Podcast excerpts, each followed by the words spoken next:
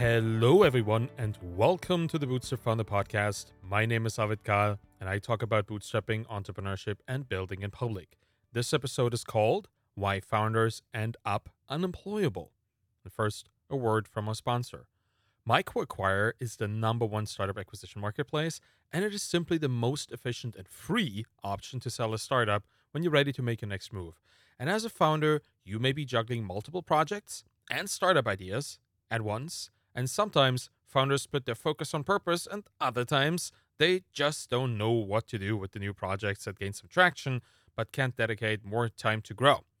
And this is the case, or was the case, with Brian Casel, who didn't realize there were so many buyers out there interested in buying all his different startups, regardless of the size of them. And Brian is on the more extreme scenario, but he ended up selling a total of five startups in a six month period in a move to just consolidate his focus. And Brian credits MicroAcquire as a leading driver for success on all but one of the exits and recommends the platform due to the ease to attract a lot of quality buyers, all while being completely free for founders.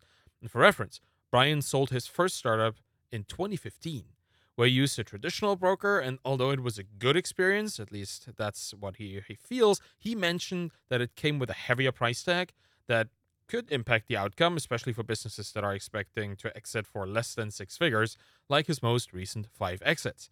And in the end, Brian is now focused on his only SaaS business, and that's ZipMessage, which I highly recommend to check out, by the way, because I've been using it, where he's hoping to take it to the next level. So if you've got a few projects that you've started, but want to regain your focus on just one or two, take advice from someone like Brian, who sold so many in a short amount of time, and check out MicroAcquire. It's completely free for founders, and who doesn't love free? particularly if you're a solo founder, solopreneur. We'll talk about that later. And you may be surprised at the outcome, so go to microacquire.com to get started. And now, we'll get started here. In most entrepreneurs' lives, and I'm talking from my own experience here, there comes a point where we jokingly claim to be unemployable. And it usually happens in the middle of a conversation about the benefits and drawbacks of having a boss or having a job. And after setting out on our first self directed business journey, many founders we, we really have this hard time imagining ourselves back on the clock as an employee founders like that feel like they can't handle the restrictions of a regular job anymore and i feel very much the same way building my own businesses has liberated me for better or worse from several ideas and conceptions that i believe to be true in the past and most of it has to do with how we work what we should work on and how we organize ourselves and i'm not alone in that Many indie hackers find that after building a business, they have a very different perspective on how they want to spend their working hours, or generally their lives. Why is that? Why does the reality of a lived entrepreneurial experience clash so much with our expectations? I think it starts with our educational upbringing. I vividly remember a day in my ninth grade English class, and for reference, I'm German, so English was a second language for me we were given the assignment to write a story, a page or two, just to really flex our muscles in terms of building a narrative, just writing something co- coherent, doing something interesting. In what I recall to be an extremely enjoyable flow state, that afternoon at home doing my homework, I penned a 20 page narrative with multiple characters and a whole plot arc. It was a lot of fun. It may be one of the first things that I ever wrote that really meant something to me. And I did it in a second language. I did way more than I should have, and I really enjoyed it. Now, it probably won't surprise you that instead of being praised for creating something that could be rightfully considered a piece of written art, I got reprimanded for not following the structural expectations of the task. The story that was a deep and honest expression of myself received a failing grade. Over delivering was punished, and severely so. School teaches us that compliance with someone else's expectations is desirable. At the same time, we are asked, and through grades, forced to suppress our creative impulses. We are told that overstepping the formal boundaries of a task is failing the task itself. The fact that teachers have the power to dish out punitive grades at any point creates a power dynamic where we are expected to submit to external pressures and absorb them. into our self imposed limitations. A good student is a student that has trained themselves to stay in their lane. And this compliance may have been helpful in the world of factories where the safety of everybody involved required workers to, that would blindly follow orders and regulations. But the knowledge economy, now that needs a very different mindset. And most indie hackers operate solidly on this digital side of the knowledge economy, and they struggle to break the bonds of self imposed cre- creativity suppression, really. Now, let's get one thing straight teaching dozens of students simultaneously, now that just needs a formal requirement to avoid chaos and a lack of measurable results. But what are we really measuring in school? What do grades convey, and who is looking at them? And this is where compliance moves beyond the educational system. Because it's not just parents and teachers who care about grades. For some reason that escapes me, truly, employers to this day are interested in seeing the school grades that I received several decades ago. And in a way, that's not surprising because systems change slowly. Even modern corporate businesses don't operate in a vacuum. Their internal processes, they are the result of many decades of managerial and operational experience of the people who run the business. It's not that strange to think that someone who's been working in HR for 30 years would apply some of the standards, some of the experience that they know that was working back in the day to their work today. And this delayed awareness of a paradigm shift in recruiting employees leads to a stunning perversion of an otherwise useful process. That's an example that I often give in, in this kind of situation the illustrious whiteboard LeetCode interview. The regularly software engineers are asked to solve previously solved problems, things that everybody knows how to solve, without a computer in front of interviewers on a whiteboard. The fact that this is common practice blows my mind. The reality of most software jobs is that when you need a particular algorithm or some kind of function, you look it up. You find a peer reviewed, often open source implementation on Stack Overflow or just on GitHub where you search for it and you integrate it into your work. That's how it works in reality. So, why on earth would you have to come up with such an algorithm, which can often be the result of many, many attempts of optimizing it without a computer or the hive mind that we tap into when we code in an interview setting? Well, this is about compliance as well. It really goes like if you really want this job, how far will you go? Will you learn all these easily looked up problems and their reference implementations? You won't need them for the job, but you will need them to show your submission to our process. And most employees are fine with this because, after all, they gain a safe and long term job after jumping through all these hoops. And often, these problems are interesting for a technical minded person in the first place because removing duplicates from a datasets or calculating the number of permutations of a string, now that can be fascinating research projects for a coder. I certainly enjoy figuring this out, but having to cram, having to learn all these things for an interview, I don't know. That doesn't seem to have much to do with problem solving capacity, just with recollection. And that's what entrepreneurs really need unbounded, explosive problem solving capacity, thinking out of the box, intersectional application of knowledge in unexpected and novel ways. That's what we need. We won't be able to run a business on LeetCode interview compatible techniques.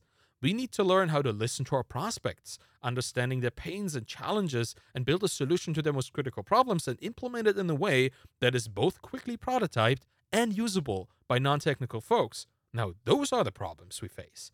So, in short, to be a founder, you need to unlearn all the limitations you were trained and ended up training yourself in from school and other educational systems. And being unemployable starts exactly here. It's not just that you expand your capacity or skills, you start understanding that you can do much more than anyone ever asked of you. Because no one is asking anything of you anymore when you're self employed. You become autonomous. You don't have a boss, you are your own boss. And if there's anything your boss needs to be done, well, you need it to be done. It's up to you to define and execute it. There are no more formal requirements for you to hold on to. If you can imagine it, you will work on making it happen. And a quick word about autonomy here, just for definition's sake. Just because you don't have an external boss doesn't mean you don't need to make hard decisions anymore. This isn't anarchy. You'll still be under the rule of someone, even if it's yourself. But the choices are now yours, and you are the one to set the goals and the processes as well. And that's the unemployability seed. You start understanding that as a founder, there's nothing you wouldn't explore if it promised an improvement for your business. No one would hold you back or remind you of a hierarchy that you signed up for. There are downsides to this, of course, if you are lazy, or I call it motivationally challenged, at least that's what I prefer to call it. You will have a lazy and unreliable boss. You're left with the task of motivating yourself to be motivated. And that's a very bootstrappy thing. It's logically impossible if you're not motivated to be motivated, right? But you'll find methods to keep yourself motivated and accountable. I personally find external expectations to be very helpful because every week I have to write an article. As my readers, my listeners, and my viewers, since I'm now on YouTube as well, I guess viewers count on that as well, they expect it to appear in their feeds. So that keeps me going. That keeps me accountable and motivated because I know somebody out there wants to see what I'm doing. And most founders do exactly that. They just keep going. And to their surprise, they also keep growing. Sometimes slowly and occasionally quite fast. They learn, they improve, and they build something that matters. And there comes a time in every entrepreneur's life when they look back on their journey and get to see that it was their own work, their grit and tenacity that got them where they are today. This observation leaves us founders with an indestructible level of self respect. We did this ourselves. And that's why it's so incredibly hard ever to consider even taking up employment again. For me, I'm talking about myself, but I see it in a lot of founders too. We know our potentials, we know how adaptable we can be.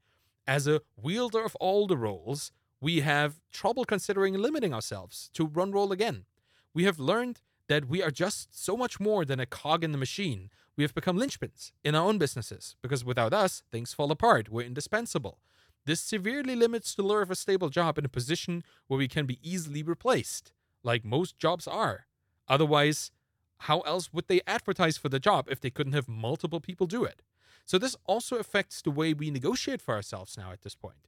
When we do consider taking up a job, and no matter if that's a post exit job because we want to explore other fields or because our project failed and we have to go back to an employment situation, we remember the freedom that our autonomy gave us we know that we're more than just our job title. The life we had a glimpse into was one of balancing many things the business, the family, the vision, and our life as a whole. When we negotiate about vacation time, for example, we don't do this out of disrespect for a potential employer. We do it out of respect for ourselves. And this respect is often a painful consequence of going at it alone. It's a consequence of the unlearning we had to do to become proficient at more than self imposed compliance. Now, I have the utmost respect for anyone who chooses to be an employee. There are no silver bullets, and we have all we all have aspirations and situations that lead us down one path or another. I personally have lived all these lives. I've been an employee, I've been a freelancer, an employer, even, and an unemployed worker. I've been all of this. And you can find purpose and fulfillment in all of these. But you'll have trouble changing back to any of these from being a founder. At the same time, our prospective employers may have difficulty understanding why you are so different from their other candidates your willingness to negotiate for yourself in a system that expects submission. Now, that would just stand out, and it will signal something to your employer that you might not even intend to signal. From their point of view, you are unreasonably selfish. Well, for you, it's just maintaining your status quo. You just want to keep the things that you already accomplished. And for me, it's always been problematic, even to imagine returning to the office power dynamics, as I just described them. I know it's quite a privileged thing to say because as a founder, I hold all the power in my business, and giving some of it up for a paycheck seems to be a fair trade if you think about it. But there is so much more to that. My self perception at this point is linked to my capacity to live autonomously. It's this level of accomplishment that I reached, and I don't want to get back under this level. I don't want to get back into a situation where somebody else has power over me and to make my own choices about anything related to what I'm working on. That's what I want to do. I am living the indie hacker lifestyle. And of course, this all changes once we start building a team, once we have a once we grow our company and where role diversification kicks in, and then we focus on our strength as a founder and we hand over the work we don't enjoy to people who do. But that's not the indie hacking that I'm talking about here. The unemployability problem mainly affects solopreneurs. And indie hackers are uh, forced into learning all the skills needed to run a business, they just become jack of all trades. And with an increasing scope of skills, the specialists turn into generalists. And generalists are not sought after by employers, particularly not in the lower rungs of the corporate ladder. Solopreneurs end up being overqualified in the most confusing sense. They have too much interdisciplinary knowledge to fit into well defined roles. Although they would excel in those roles because they could bring in all that knowledge, the description is set and they don't fit. It feels strange to think that in the eyes of an employer, one would have to apologize for having opened up your mind and learned all these incredibly powerful and valuable entrepreneurial skills. But that's the reality. There's a podcast out there. It's called The Solopreneur Hour by Michael O'Neill. And I really enjoyed the show. I've been listening to it for years at this point. And it runs with the tagline unabashedly, unapologetically, proudly unemployable. Most solopreneurs end up feeling this way about themselves, and I think that's perfectly fine. And that's it for today. Thank you for listening to the Bootstrap Founder podcast. You can find me on Twitter at Arvid Kahl, A R V I D K A H L. You'll find my book Zero to Sold and The Embedded Entrepreneur, and my Twitter course find you following there as well. If you want to support me in the Bootstrap Founder podcast, please leave a rating and a review by going to ratethispodcast.com slash founder. Thank you very much for listening and have a wonderful day. Bye bye.